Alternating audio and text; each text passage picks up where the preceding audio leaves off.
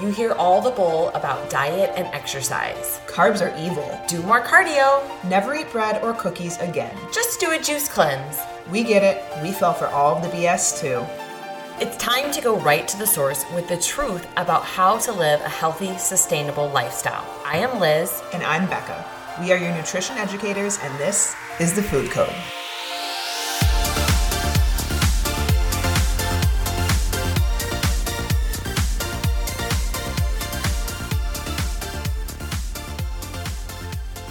Welcome to another episode of the pod, uh, podcast, the Pod Code, um, the Food Code podcast. Uh, I have Amanda with me um, and Liz, and Amanda is a long-term friend that I met in a weird way. Um, so my coach Angelo uh, at O'Hare CrossFit had a mentor, and his coach Jason Layden, who coaches at Cross and um, back in the day when CrossFit was fun to me and isn't this crazy sport now, I used to go out to Milford for training camps, and Angelo was friends with Amanda's. Were you guys married at that time? Yeah, I think so. Okay. Um, Amanda's husband, Ian, who is quite possibly one of the most entertaining people I've ever met in my life. Um, he's so funny. Uh, but, anyways, so I met Amanda through Ian out in Milford. And we competed on a team together at a competition. We were called Maria's Meat Factory. I, I still have that shirt. I, I sleep in that t-shirt still. Like it's the comfiest t-shirt. Um, Angelo's mom's name is Maria. And okay. he decided that we were going to name the team Maria's Meat Factory.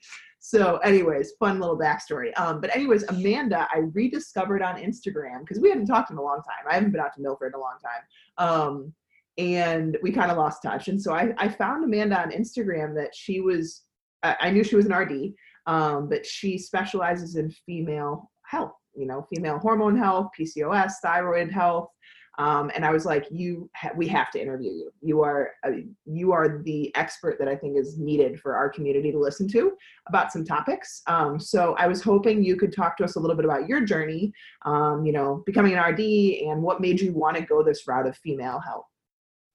Yeah, so it's so nice to chat with you again, Becca. It's so funny. Like, I'm like, that feels like so long ago. It's crazy to think about that. And funny how it's like we're both kind of out of the CrossFit space yes. now, which is interesting.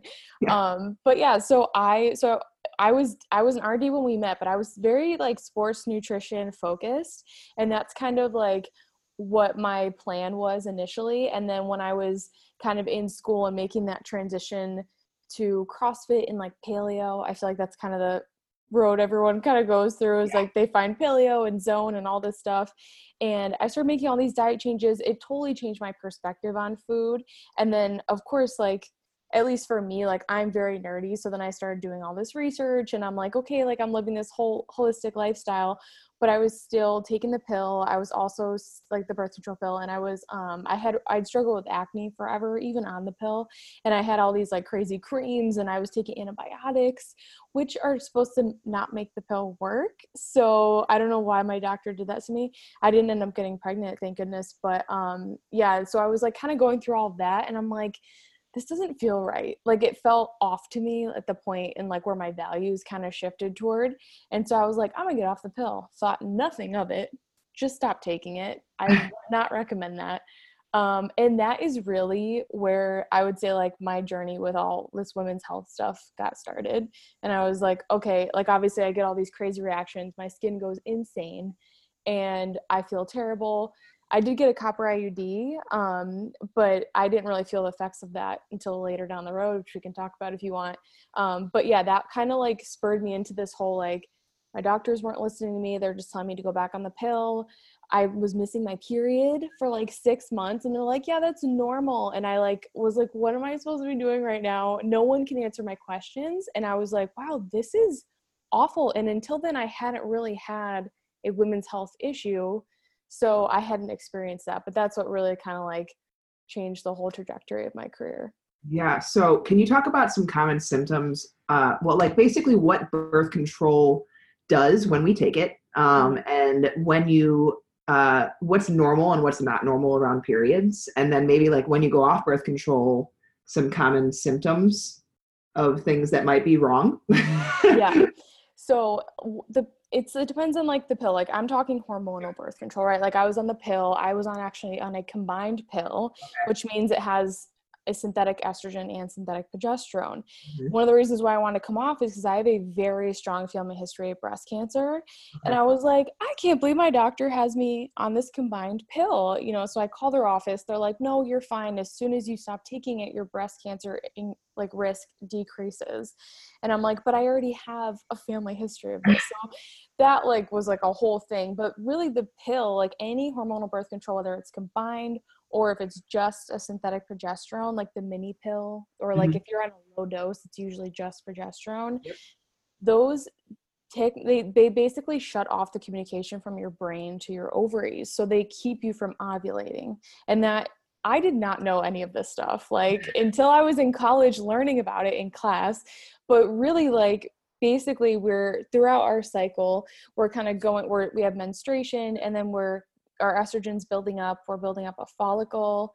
And then from there it's increasing and that is stimulating ovulation the release of an egg. And this is where that's when you're fertile. There's about six days a month when you're fertile. And so we release that egg but leading up to the time of the egg releasing you're fertile. And then um, that's ovulation and that's how we can get pregnant and so the pill shuts that down. So it's it's like i mean it's very effective if you take it correctly um, if you're using a hormonal IUD, it's not technically stopping ovulation. Most of the time after the first year 80% of women ovulate 80% of the time with the iud that does not they that's healthy women. That's not like if you have a history of hormone issues or pcos um, so but that's changing your cervical mucus and just having something in your uterus can it makes it more difficult to get pregnant. So the pill's the rough one in my opinion. I think it's the hardest one to transition off of. I think it's it has the biggest impact on your body. And so i didn't know what it did when i was on it. When i learned i immediately came off and i was like this is crazy. Like i'm not making any hormones like i just i don't know and i mean think about it, i'm a science major and none, i didn't even make the connection for like years so um basically like when you're coming off like you have to remember that right? Your brain hasn't talked to your ovaries in a long time, so you might not get your period right away. I would technically say that that is normal. It can take some time to get that hypothalamus and pituitary talking to your ovaries. Some women get it back right away. It's going to be super different for each person. Um, so that's kind of like the first piece. And then you have to remember whatever your cycle was like before, nothing has fi- been fixed by the pill since then. So it's probably going to be similar after. So I had really painful heavy periods before and lo and behold i had really painful heavy periods when i came off. Um, i was like thinking they were going to be worse. I mean i didn't get my period for like eight months. I had some post pill pcos going on which is basically when you're not ovulating and so you can get cysts on your ovaries and high male hormones and hair growth and acne and all this stuff. Mm-hmm. um, and so that's kind of like you know you, your period's probably going to be similar to how it was before but it might not. Like if you go on the pill at a young age you have to remember like you, until your frontal cortex is like fully formed your period can change. And like we're just like i went on at 14 you know like it's just crazy when you think about it. It's like my period wasn't even like fully developed yet and so it might be completely different. So i think that's like important to keep in mind but a lot of the times women are just kind of expecting to come off and everything is going to be exactly the same but you have to remember like you prevented this completely natural hormone reaction from happening for however long you were on the pill. And so there's going to be probably be some pushback and your body is likely going to need some support um, and we can definitely talk about that if you want but i would say like those are some of the big things you want to think about. Yeah so let's dive into that. You know what what deficiencies get created from birth control um, what's normal and what's not normal with a period uh, is there like and what types of things can you do to maybe improve really heavy blood flow or really painful cramps and stuff like that? Yeah so some of the like i would say and this is one of the reasons why i wanted to stop the pill was i was sitting in class and we were learning about nutrient deficiencies with prescription medications. And that, of course like i'm a dietitian so i need to learn this stuff and they're talking about the pill and i was like oh i've never been told this and I've been on this thing for like 7 years, right? And that's when that was like the first like inkling and then I looked up what it did and I freaked out and I got off, but really like it does deplete quite a few nutrients. Um, a lot of it is B vitamins, vitamin C, um, zinc is a big one, and just antioxidants in general i would say um, there are some studies that show selenium is also depleted mm-hmm. and sometimes it's kind of like well what's like what do i need these for like what's the big deal here um, but we use b vitamins for literally everything i have a lot of female clients that they kind of have like a lot of estrogen dominant issues or like estrogen detox. They don't move estrogen well in the body and get rid of it. And a lot of that is related to B vitamins. And so it's just kind of like increases your chance for not having a great period when you come off because you're already starting with all these deficiencies. Um, mm-hmm. You can absolutely support your body while you're on it though. You know, like there's um, a company, of course, I'm going to forget the name, but the it's called OC Companion is the supplement and it has most of the nutrients oh magnesium i can't believe i forgot to say magnesium it's like my favorite mineral um but there's this company uh, Vitanica, that's the name. They herbal company, and they have a, a, supplement that I recommend a lot. It's called OC Companion, so like oral contraceptive companion, and it has a lot of the nutrients that are depleted when you're taking the pill. So I usually have, and I do have people that stay on the pill. A lot of people are like, "Do you work with women that are still on birth control?" I do. Um, it's hard; you can't really test your hormones, but I have a lot of clients that have like gut issues, or they're mm-hmm. worried about their thyroid, um, and so they still continue to take it. But you're basically just like really supporting detoxification and really supporting all those nutrient deficiencies, so that you can kind of balance that out because the pill is right for some women you know yeah. especially like i used it in college and i don't regret it. I don't yeah. because i was able to prevent pregnancies so yes. i think that's something to keep in mind too.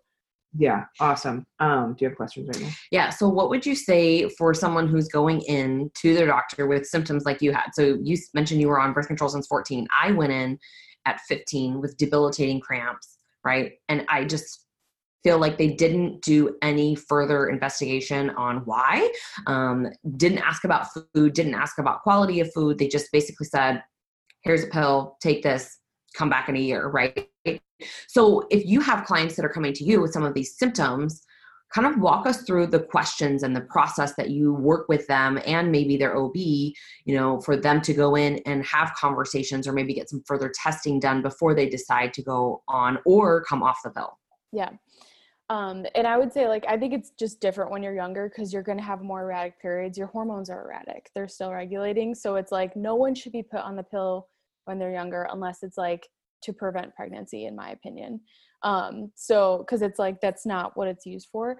It's literally that's what it's meant for so i feel like that's how we should use it. As far as like when you're older it's like it's easier because you're like okay I, I am developed like my hormones have matured these are real issues it's not like something that's probably to shift um, and when it comes to like talking to your doctor, which I think is very important to do, I also think it's important to have realistic expectations before you go into a conventional medicine doctor. And I've done like several posts on Instagram about this. Um, and sometimes I get some flack, but the, at the end of the day, like they are not, they are trained to use the pill for every ill. There's literally a saying about it in med school. It's the pill for every ill. That's how they're trained. Um, so if you're, if you are wanting a more natural solution, you need to seek out a someone that has a more functional approach. I do still recommend a medical license. I think that that's nice. I think it's you can be confident in their education, especially if you're taking medications or have other health history. Mm-hmm. Like look for someone like a functional dietitian like myself. I have a billion colleagues I can also refer people to. Um, or even like a functional doctor naturopaths i do get a lot of clients from them i sometimes i think it's like they don't always get to the roots it's a lot of testing and a lot of circles um, but i'm sure there are some great ones out there but the more information you have when you do go to your doctor, the better. So track your cycles. Everyone's like, how do I balance my hormones? I'm like, what what's going on with you? And they're like, oh, well, sometimes I'm like this, but I'm not really sure. And I'm like, track. You need data, whether it's like for yourself or if you're bringing it to your doctor. If you can have at least three three to four cycles because clinically if you haven't had the same issue for three cycles in a row it's not technically a clinical issue. And so i would say at least three to four cycles of tracking of your symptoms and your concerns. And then also knowing like kind of what you want to get out of it because your doctor might not have the exact answer that you're looking for. Um, and so just knowing like do you want a more natural route? Or like are you okay with taking medication kind of having that figured out before you go in there and sharing it with them i know it's intimidating and like i worked in that field for a long time in like hospitals and outpatient care so like but I'll even get intimidated when I go on base to the doctor here because they're military doctors and they're scary. Um, but at least to me, I'm just like, I don't know what I'm doing here. But it's still, you want it, you have to advocate for yourself. And like, that's what you have to remember.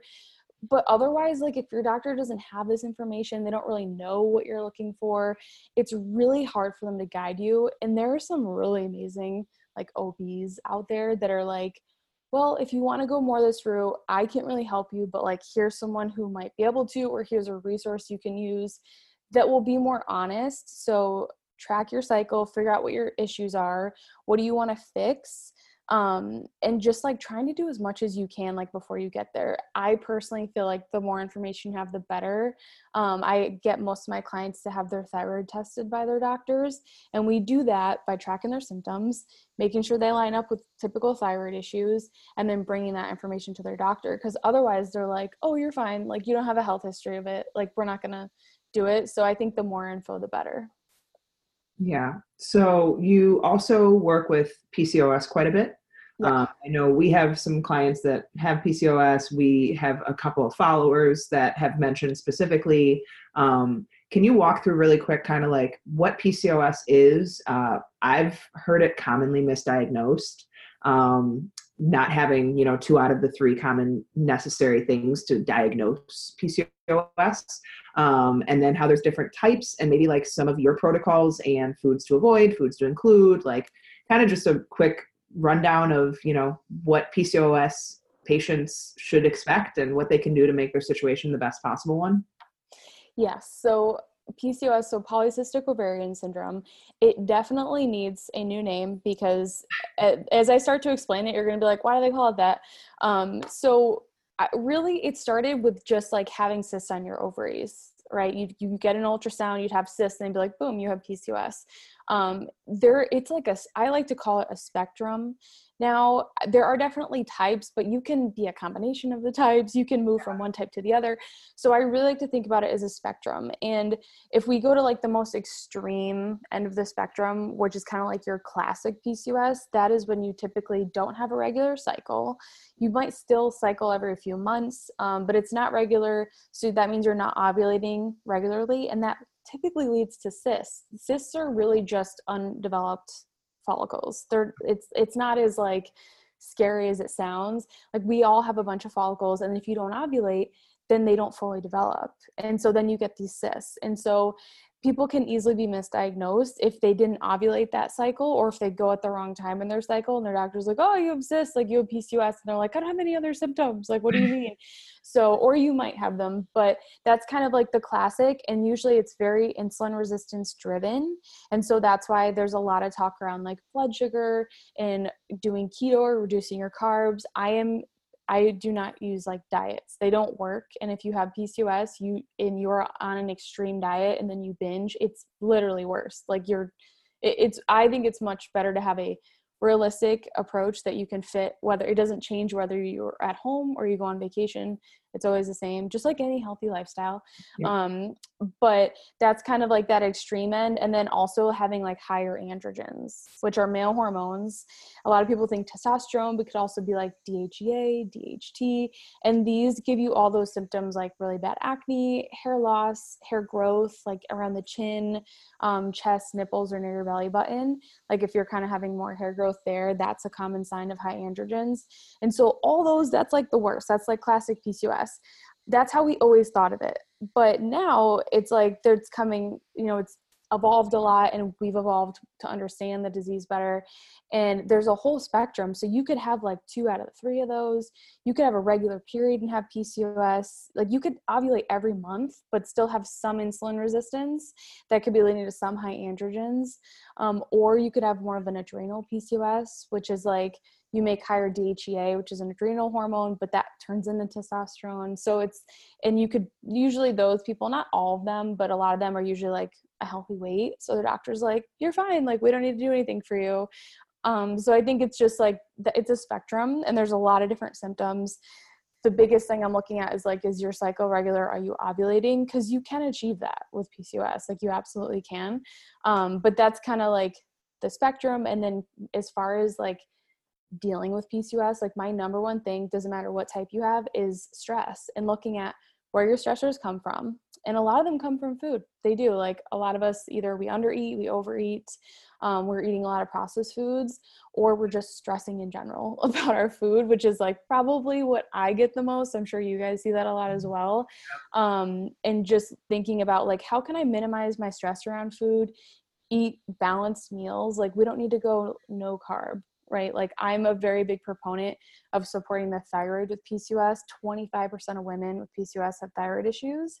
And so like eating regularly, not skipping meals. Like skipping a meal is stressful. Letting your blood sugar drop is stressful in the body.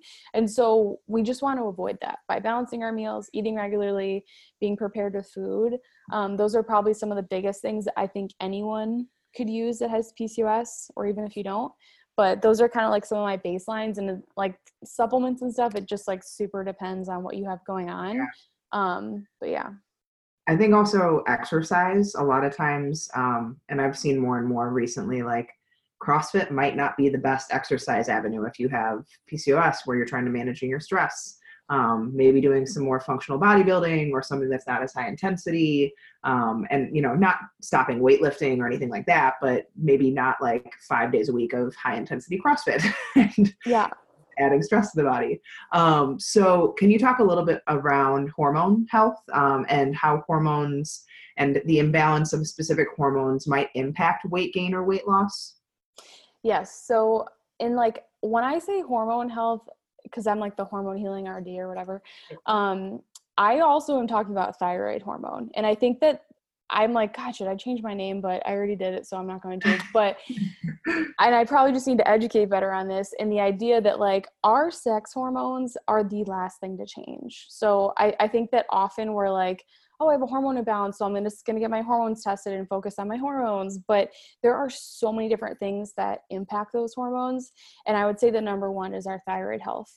And it's the trickiest because the testing is the worst, right? Like you go to your doctor and they're like, yeah, I'll test like your TSH. And there's a huge range. So you could have like a four and they're like, you're healthy. And that to me, though, that's like really high. And I'd be like, ah, we need to like support your thyroid. Um, so I would say like, thyroid runs everything. And if you are having difficulty with weight loss, or if you're one of those people that feels like no matter what you do, you're putting on weight, you know, I, I feel like I've gotten a lot of that recently. That can definitely be related to something like PCOS or excess estrogen or even stress hormones. They all play a role, but what uh, what it all comes back to, and this is really kind of like what my practice is really it's focused on the last like year i would say is your thyroid function. Because it's like you you know like i do all this testing then be like oh their thyroid's just a little bit off. It's probably not impacting it that much. But then no matter what we do we can't balance their estrogen and progesterone. So it's like i kept coming back to it kept coming back to it and i'm like you know what? I'm just going to really focus on thyroid for everyone and start there and then see if it helps. And it's like night and day. It's like your sex hormones can be balanced in three months instead of six months you know like and a lot of that is to do with the fact that our thyroid runs everything in the body but it also talks to our ovaries and that makes estrogen and then inside the ovaries the corpus luteum that's responsible for progesterone. So if you don't have enough thyroid hormone or if it's not functioning properly getting into your cells properly you might have a cycle every month but you might have really bad PMS, really heavy cycles, you feel insane, you want to eat your entire fridge, which I do think it's okay to eat more before your period because you have a higher metabolism. Um, side note, but just kind of keeping those things in mind, like a lot of that is typically lower progesterone, even if you ovulate every month. And so if you, if like what I think of is, well, how's your thyroid working? Because if it's even just a little bit off, that could be why you're not making more progesterone in that corpus luteum. And then all that comes back to mostly stress, food, are you under eating? Are you over exercising? Are you getting enough sleep? Like all those things impact different hormones and all of that trickles down and impacts our sex hormones and impacts our thyroid. So that's kind of how I view it. So is there anything beyond, you know, eating enough, balanced diet, sleep, managing stress, anything else that you typically focus on when you try to support the thyroid more?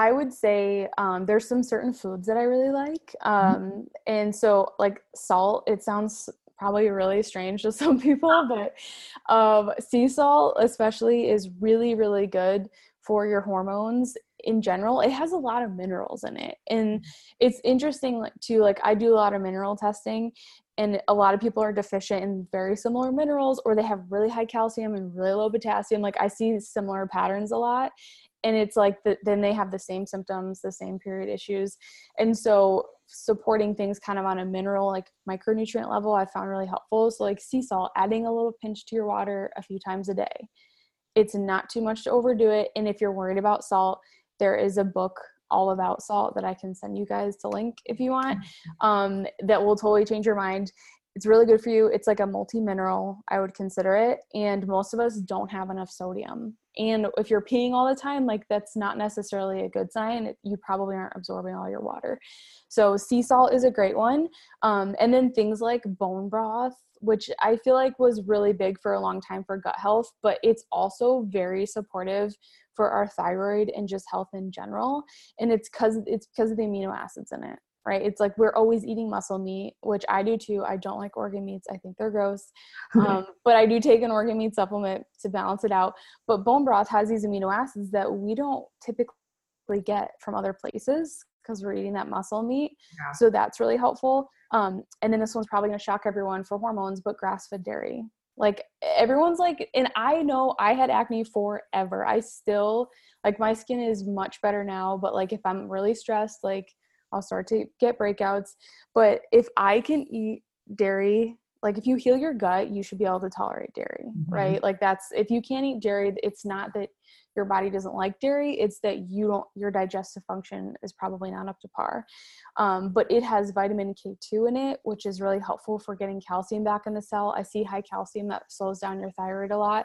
Um, and it's also more balanced in those amino acids right? So it's like a different form of protein like that's kind of how i look at it that is a, it's slightly different than muscle meat and it's gonna be more balanced um, and then eggs. So those are kind of like the ones that i'm like okay guys can we like start incorporating more of these and kind of see how we do? Um, and then raw carrots because that's most of my clients have estrogen issues. Um, sometimes it's low estrogen. Everyone thinks they have estrogen dominance because they're like have really bad pms maybe they have like anxiety and like waking and stuff but sometimes it's actually low estrogen. But either way, like you might not be detoxing it well. And carrots are like amazing, like raw carrots and not juiced carrots, like raw carrots um, with a protein and a fat to balance out that blood sugar response. But yeah, those are probably like some of my biggest things. And I'm like, if you can just kind of like dip your toe in and start experimenting and then eating regularly, um, that is it. And then like sleep. And I know you said it, but I just think we need to emphasize it because. I don't know how seriously people take it or yep. their quality of their sleep. Um, and like what impacts it in their nighttime and morning routines and stuff. Like that's probably like I do HeartMath, like a stress management technique, and sleep mm-hmm. with people. And that's probably the two biggest things we focus on at first.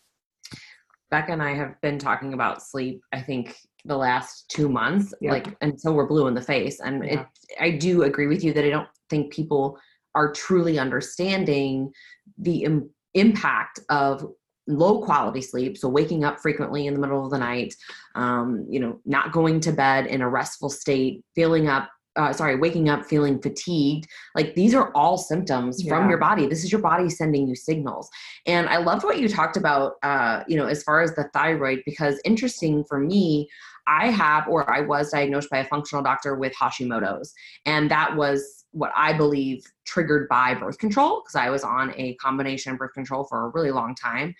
And most doctors, as you mentioned, only look at TSH. And within this wide range, they kind of say, you know, everything is normal. You can't lose weight. Well, that's just a you problem. Um, maybe you're not eating, you know, in a calorie deficit or whatever. And sometimes that's the case, right? But food, we know, impacts inflammation in the body and gut health and stress and all of that stuff. So, can you kind of dive into as you see women coming to you specifically with some of these thyroid issues, are most of them on birth control? Have they not been on? I'm sure you see a combination here, but if you have someone that comes to you in that state, you know, are these the foods that you start with, or do you kind of start with elimination of some inflammatory foods and kind of seeing how they adapt to that as well? Or are you just having them kind of incorporate what you just talked about with the salts and the grass fed dairy bone broth? So it depends on if it's autoimmune or not. So I approach th- that will be like completely different. Um, when I think of whether it's a thyroid issue or if someone has like rheumatoid arthritis or whatever, it all comes back to their gut. And I always look at the gut with people just because Eh, you can't really fix your hormones again they're the last thing to change so like if you have poor digestion which most people do or a lot of inflammation or like a parasite or a pathogen which i almost always see those with hashimoto's um, then that's kind of one of the biggest things that we're focusing on first. And because most of our immune system lives in the gut, it's like y- you have to, you can't not address it. So, usually, most people that I see with, if it's an immune thyroid issue, it's typically that they have a very underactive immune system now because at one point it was so overactive for so long and now it's very tired. And so a lot of it's just like supporting their immune system with things like bone broth, the salt, like whole food, stuff like that. I do eliminate gluten for most people, but I am like a realistic person and I just if a food's going to stress you out to eliminate it, like what's the point? You're just going to be stressed anyway. Yep. Um I am not like a eliminate all the foods kind of dietitian because most women that I see have a lot of food fears already. Um, so I'm usually like, let's focus on these foods and then gluten is a big one. It's not beneficial for anyone luckily the stool test that i use does measure if you're reacting to it.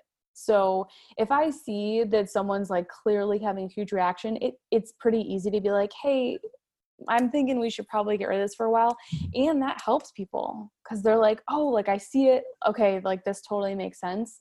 Mm-hmm. um, but that's probably like the biggest thing and just it's reducing that stress getting rid of any infections but honestly and i think a lot of people skip over this but just supporting the breakdown of your food because if you have any sort of like digestive upset like if or constipation or like if you're like constantly running to the bathroom you are likely not breaking down your food well and that's going to increase inflammation. So even if you're eating all the healthiest foods if you don't digest it well it doesn't really matter. So i'm usually kind of i focus on like digestion repopulating any gut bacteria reducing inflammation and then get rid of getting rid of anything that shouldn't be there. Those are like the four areas that i personally feel like if you don't hit them all mm-hmm. you it's never you're never going to fix whatever the gut issue is. Yeah. but it's and that's even when it's just like mineral focused thyroid healing it's like you still have to support digestion. You know it's like that's probably like the one thing that i see for a lot of people. And most people that have a suspected thyroid problem um, i would say the majority of my clients have previously taken the pill or some form of hormonal birth control just because like that's part of my story i get some people that are on thyroid medication you know it's kind of like half and half. I my like ideal client is not someone that wants a quick fix so i typically don't get people taking it or that like want to go back on because i'm just like yeah, i'm not the person for you. You don't have patience like it's just like it's not gonna work so i don't see that a lot um and if they're on the pill i'm very honest with them. I'm like here's your mineral levels we know that this happens. If you don't want to stop taking it i understand but there's only so much you can do when yeah. you're on it. It does impact your thyroid. We have so much research to show that so i wouldn't be surprised. It, it's like similar to pregnancy. Like pregnancy is so hard on your thyroid. Like so many women have thyroid issues after or during um, so it's not super different with the pill. Yeah. So i know you mentioned um, mineral testing and stool testing. Can you um, talk about just a couple of like for people that maybe want to uh, like i personally um, have the dutch test in my cart right now. I am going to buy it either today or tomorrow. Um, like what tests you recommend for clients sometimes um, something that maybe they can even do like an at-home test if they're not able to get to a doctor and they're suspect- suspecting things. Are there any tests that you recommend um, okay, so I would say like the Dutch test is great, but you need to learn how to read it and that takes a long time. So I would like work with someone that knows how to read it. Um, or look at my Instagram because I shared a bunch of stuff on there. Um, I love mineral testing. I use TEI is the lab company. Minerals, they're not just high or low though it's like it's like they interact with each other some are synergistic mm-hmm. some are antagonists so i I'm like very against DIYing your health only because I tried to do it for like four years and spent a lot of money and wasted a lot of time.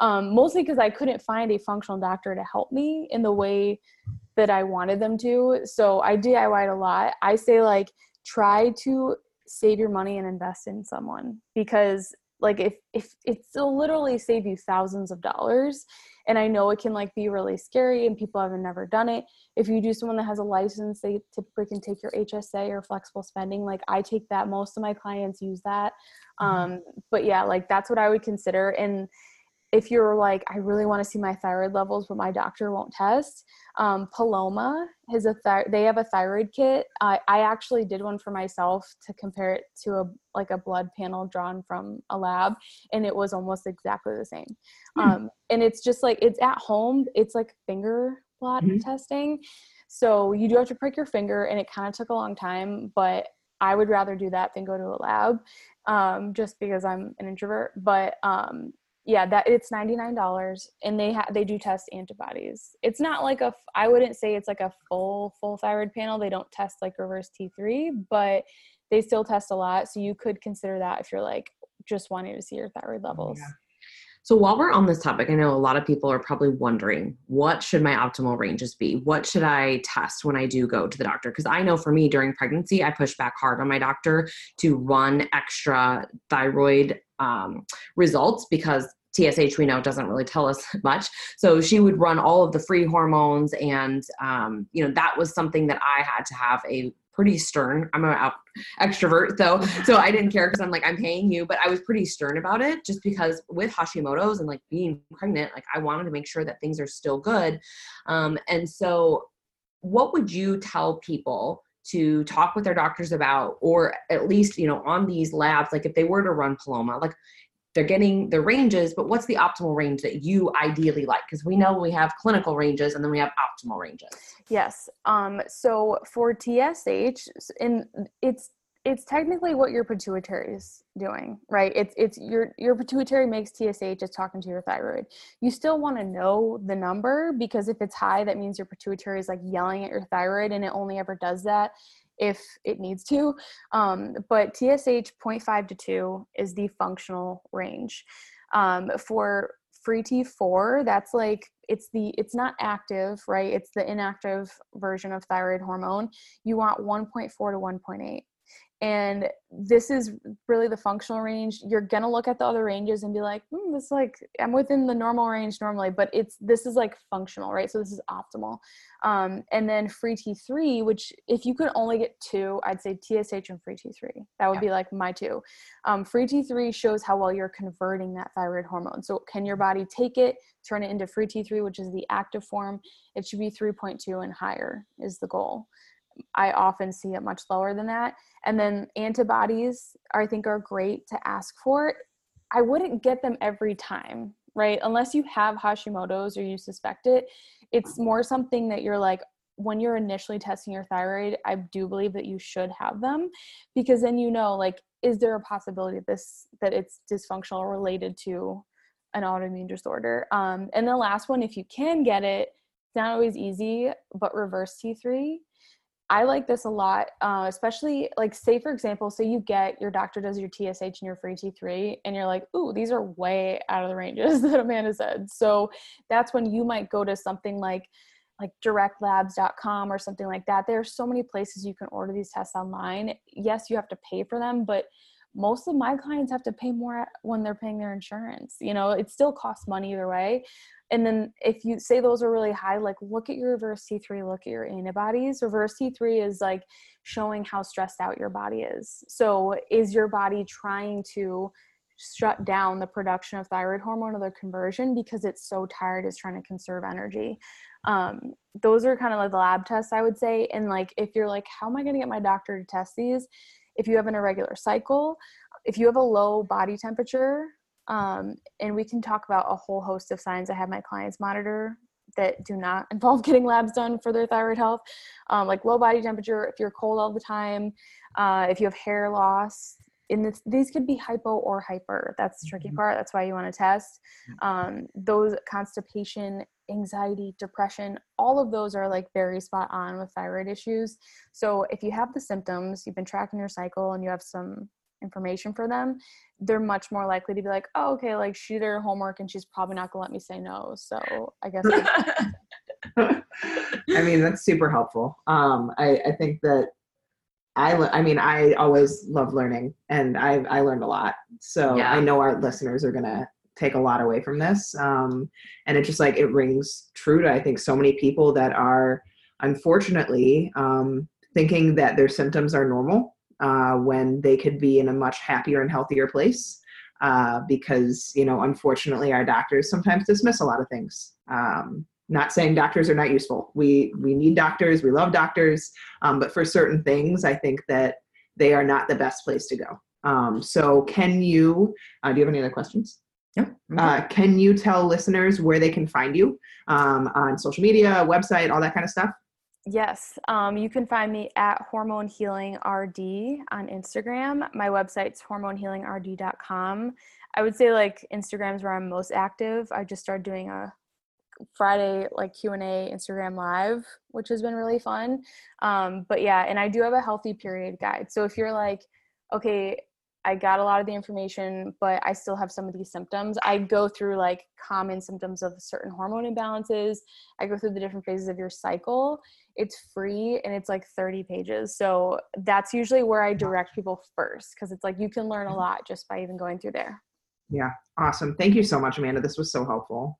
Thanks for having Thank you for spending your time with us. We are honored to be able to help educate you and improve your life. If you've enjoyed this, please take a screenshot, share it on Instagram, and tag us at lsn.coach. And leave us a five star reading and review on iTunes as this helps us grow and reach others. So if you have any questions, feel free to shoot us a DM or an email, and we will talk to you soon. Have a great day.